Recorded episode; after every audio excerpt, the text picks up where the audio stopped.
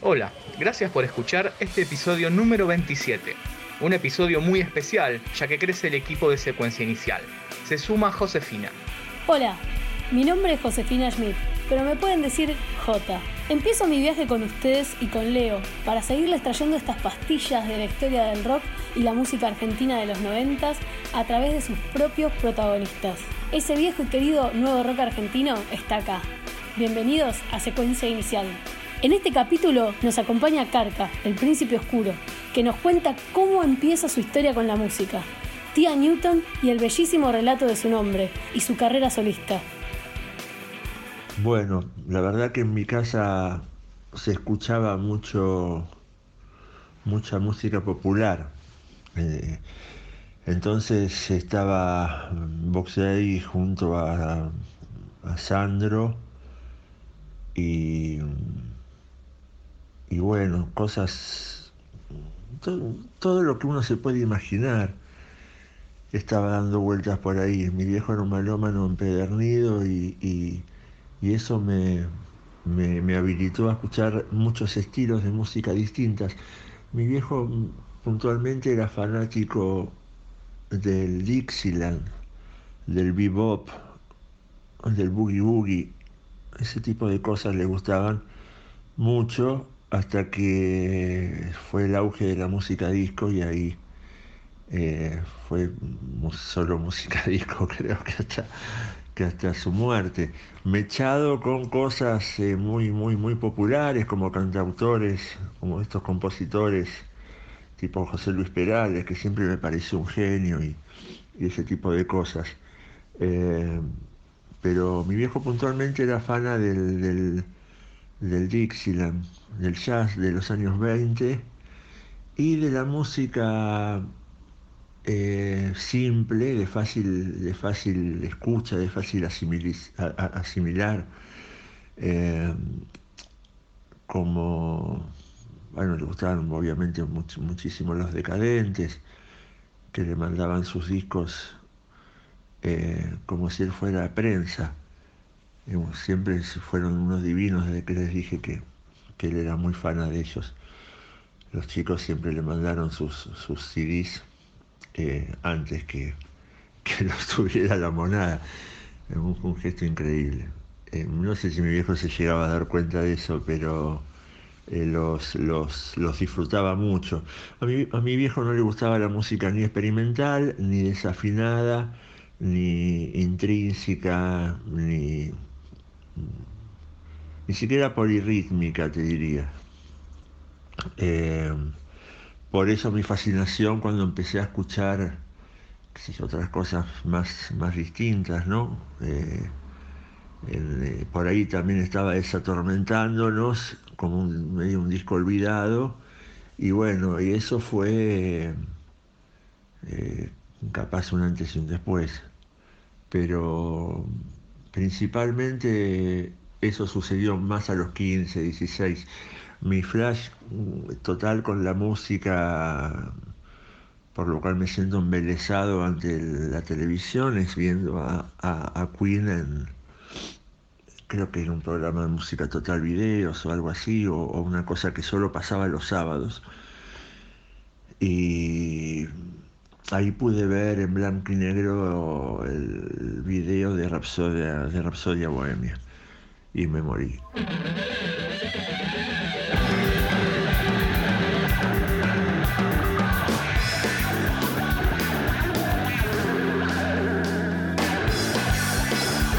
En ese momento empiezo a, a molestar mucho, mucho, mucho, mucho bueno, a mi abuela, que obviamente no, su nieto varón y qué sé yo, era como su amor y todo, y, ella divina quería complacerme en, todos los, gustos esos, en los berrinches infantiles, pero yo no tenía, la verdad, hasta ese momento era solo un lector de, de, cosas eh, off escuela, ¿no?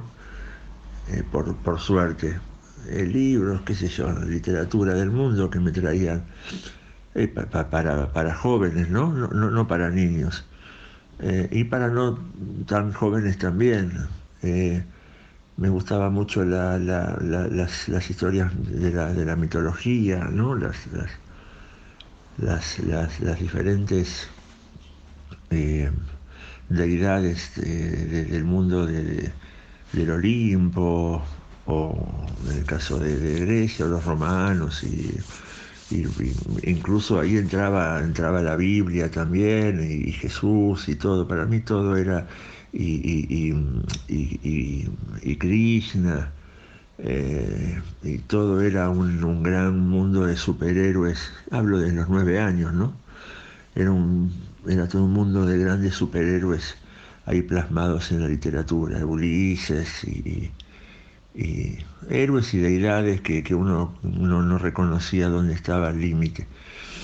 Em, pero bueno, cuando apareció Queen ya se terminó todo y toda esa, esa, esa cosa por un, por un rato y, solo era intentar tocar un instrumento, guitarra, una batería que me había armado, con un bombo legüero que me había regalado también mi abuela y, bueno, con eso hacía un quilombo bárbaro. Em, pero a esa misma edad, a los nueve, ya me regalan también una guitarra española, mi abuela, una guitarra criolla.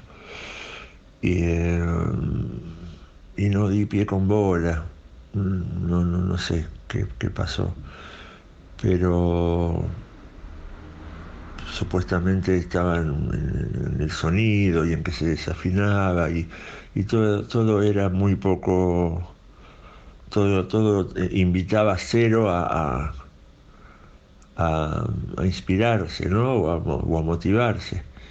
Y, y después, bueno, nada, resulta que, va, nada, no, porque es una forma muy boluda de, decir que uno va a seguir hablando. Em, a los 11, eh, mi amigo Federico Iquis, que iba conmigo al colegio, em, tocaba, tocaba, él tocaba el bajo. Él era eh, un precoz bajista que tenía su bajo, tenía un hermano más grande, tiene un hermano más grande que tocaba la guitarra muy bien también. Eh, entonces siempre me insistía con eso y, yo también, ¿no? Al hermano más grande le teníamos terror, no sabíamos que, no, no, sabíamos sus horarios, la verdad, muy bien, y, y le curtíamos la guitarra, pero bajo una tensión en la que era imposible poder aprender algo. Pero, pero le dábamos ahí sin, sin vergüenza como unas cosas medio, seguramente unos temas de riff y, todo bajo una, interpretación, ¿no? Medio, medio, medio rara seguramente. Em, y de ahí tengo la suerte que mi vecino eh, deja embarazada a la novia y lo obligan a casarse y, tiene una guitarra hermosa y la tuvo que reventar y se la compré. Y ahí entendí un montón de la vida también, viendo su cara de, tristeza, eh, entendí perfectamente cómo, uno tenía que pujar por ser feliz, ¿no? No olvido su, cara de tristeza. Eh, no, no era algo que esa gente que está junta y, está re bueno, unida en su corazón y se aman y qué sé yo. Era una cosa, una pasajera que terminó eh, trayendo una, vida al mundo, una, una, una pelotudez por la cual mínimamente tienen que estar tristes, claro. Eh, pero bueno, ahí entendí bastantes cosas. Una fue que no quería eh, tener hijos nunca. Y, y así lo, lo, mantengo, por suerte, cada vez más, ¿no? Obvio. Y va, lo mantengo, digo, esa es mi forma de pensar y no voy a claudicar jamás en, esa, forma, en, esa, en, esa postura. Em, tengo muchos sobrinos y sobrinas, así que eh, un montón.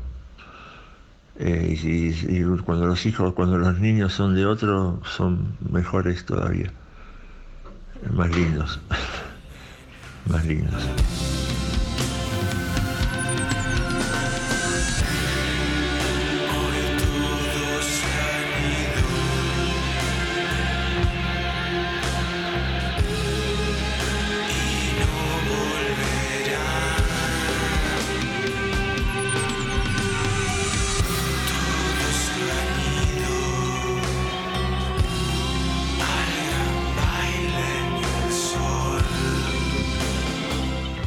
Después medio que inmediatamente empezamos a tocar con batería, bajo y dos guitarras.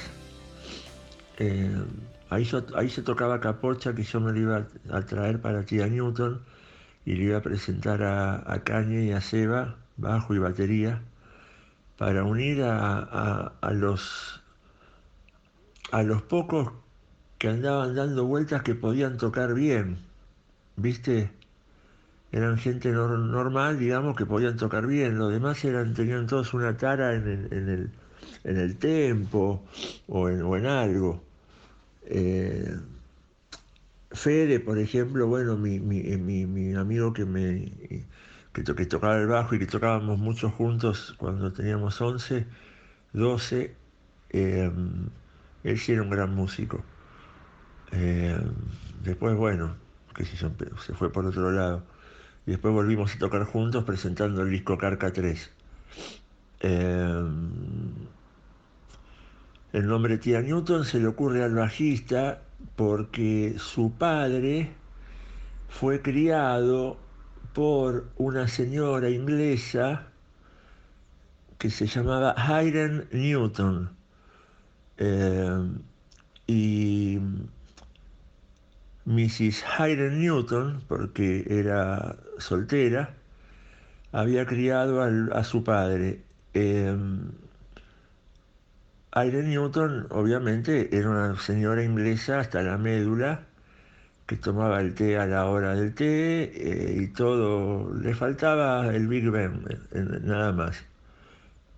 pero después era súper, súper, súper inglesa, un personaje hermoso, con vestidos largos, negros, en aguas y cosas, y una, señora como del siglo XIX, pero eh, cool, digamos, eh, no, no una vieja, era una señora eh, que vestía muy bien, que, que, que aseada, sofisticada. Eh, y bueno, había tenido a su, a su padre criado por esta señora, entonces esta señora era como una tía para él. Y era la tía Newton. Cuando la tía Newton eh, mm, empezó a estar un poquito mal de salud, eh, llegó como a los 100 años, esto lo tendría que corroborar Cañe, se lo voy a preguntar, pero yo creo que llegó a los 100 años y un poco más también pero bueno, ya en un lugar donde la cuidaban y, esas cosas.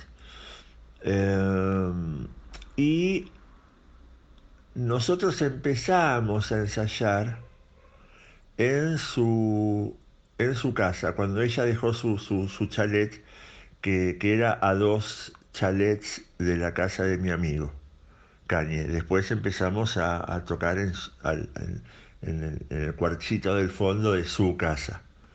Eh, y de ahí no paramos hasta obras, eh, abriendo a Soda, abriéndole a Soda Stereo en el 91, 92, en la presentación de Dinamo. Uno de los días, creo que fuimos cuatro, cuatro bandas, nada más. Sí, fuimos cuatro bandas. Em, y, y, bueno, una fuimos nosotros. Em, y y después de eso, medio como que todo eh, alrededor eh, fomentaba eh, la presencia de, un disco. Y la verdad que profesionalmente a mí me, asustaba bastante seguir compartiendo mi arte con los chicos porque yo ya estaba completamente en otra, estaba en, un, en, una, en un delirio solista, eh, eh, solista y, colectivo a la vez, ¿no? Digo, ir a buscar, ellos hubiesen sido gran parte también de la música nueva, digamos, si no hubiésemos tenido una, ruptura eh, crítica. ahora somos todos amigos igual, pero viste, el otro día veía, por ejemplo, un, no, por, Dios, no, no, jamás me, compararía con el maestro, pero graficaba mejor que yo lo, que, lo que me pasó.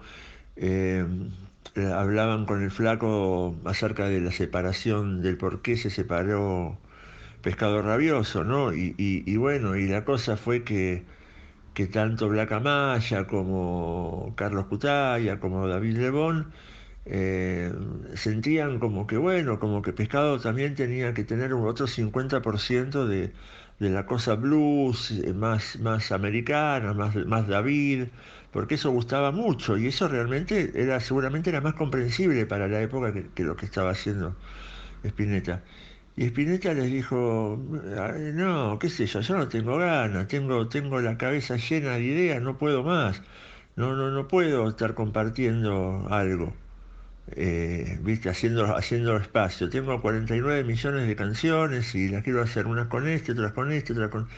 Y, bueno, y eso fue lo que básicamente y puntualmente me pasó. Eh, tía Newton ya lamentablemente de no querer eh, encasillarse en ningún, eh, eh, bajo ningún rótulo, terminó siendo una, una picadora de, estilos, una, una, mezcladora de estilos. Y ese era el modus operandi obligatorio.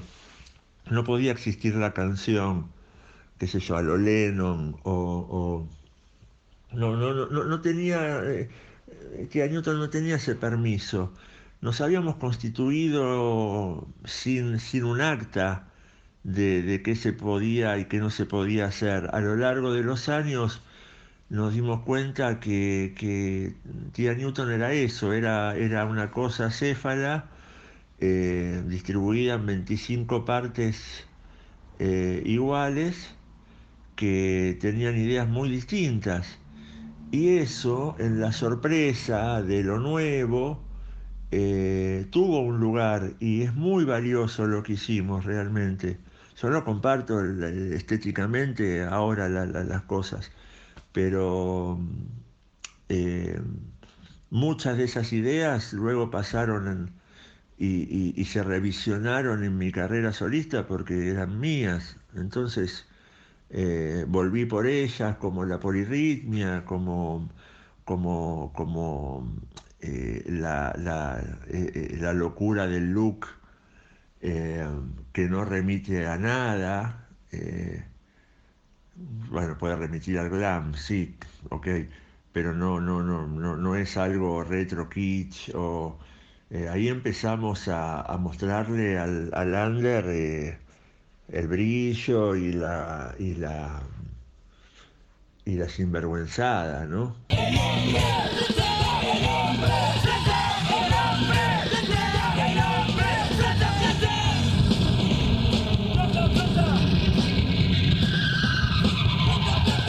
Se podía tocar en, en todas partes, por suerte.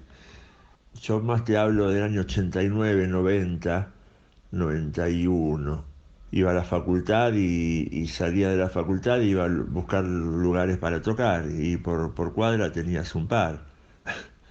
Así que era solo entrar y, ocupar un, lugar, un día. Y bueno, y otro día, otro, otro día tocaba otro que capaz que nada que ver y te juntabas con dos bandas más. Y bueno, yo supongo que también era un poco la edad, ¿no? Eh, eh, lo que motivaba a ser tan, tan, tan tenaz la seguridad de lo que, de lo que uno tenía estaba re bueno también. Eh, yo lo recuerdo como un hastío, qué sé yo, tener que viajar desde Ciudad de Vita hasta acá para dejarle un cassette a un hijo de puta eh, periodista que después iba a escribir dos pelotudeces y, después iba a vanagloriar de haber inventado la movida sónica porque todos, todos los periodistas hicieron eso como si hubieran inventado algo ellos. Eh, y la movida sónica no, tampoco existió, no existió nada.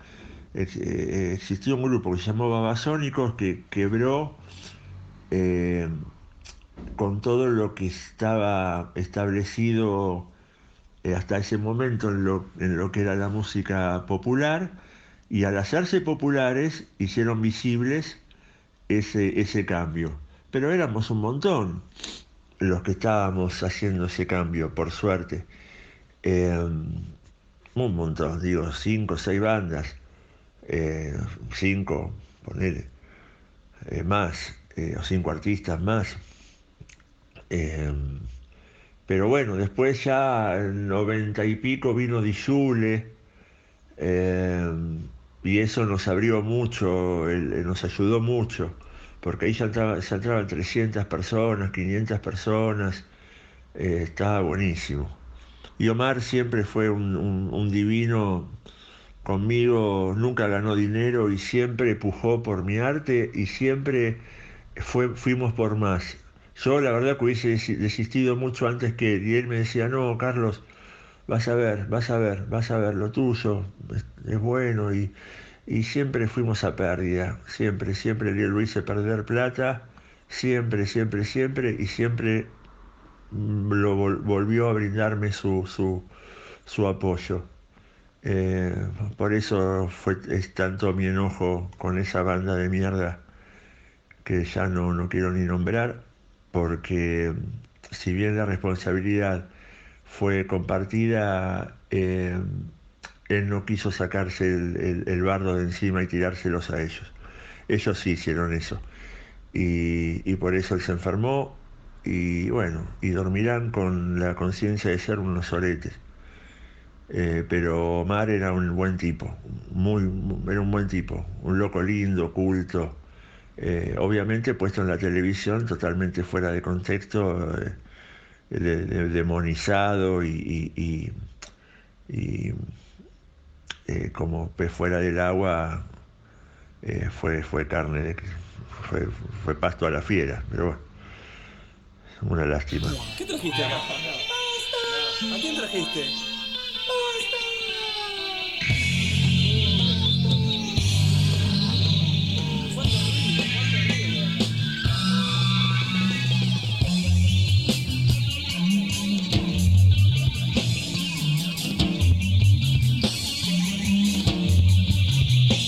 Y por último, con babasónicos, yo no sé, como esa, eh, a veces uno piensa, eh, qué sé yo, quién es el que tiene al lado desde hace tanto tiempo. Bueno, es medio eso. Somos amigos desde hace mucho tiempo. Eh, incluso antes de que exista el disco Pastor, te digo, porque entre, entre, sí, básicamente desde, ese momento, hace, hace muchísimos años.